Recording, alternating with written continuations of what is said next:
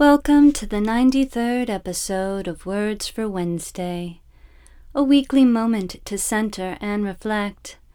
I'm Dara, your disembodied voice and guide. I would like to share this passage from Jeremy Lent's book, The Patterning Instinct. In the far north of Queensland, Australia, live a few hundred Aboriginals who speak a language called Gugu Yimithirr. Theirs is the language that gave us the word kangaroo, but they have another claim to fame. Instead of using words such as right, left, in front, or behind, they use the cardinal directions of north, south, east, and west. If a Gugu Yimithirr speaker wants you to move back from a table, she may ask you to move a bit to the east. If she wants you to make room in a car, she might say, move over to the west.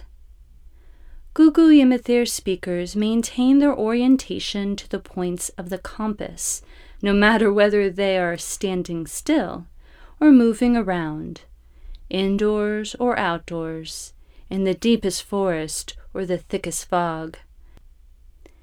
Just how people with perfect pitch can tell you exactly what note they hear without knowing why.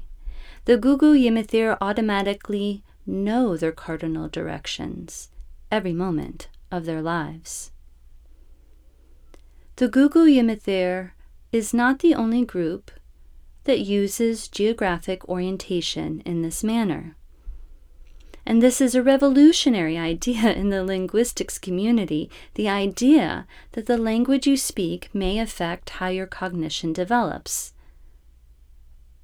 Though we can't get into the mounds of research or differing viewpoints on this subject, it's an intriguing concept, while for the rest of us, it represents a completely different way of thinking in terms of our relation to space. Questions to consider 1. How often and in what situations do you consider or actively use the cardinal directions?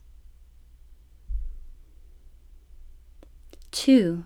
Do you view yourself in relation to the environment or the environment in relation to you? I hope these words could be heard in the place you are at the moment. If not, listen again later or simply wait for the next episode of Words for Wednesday.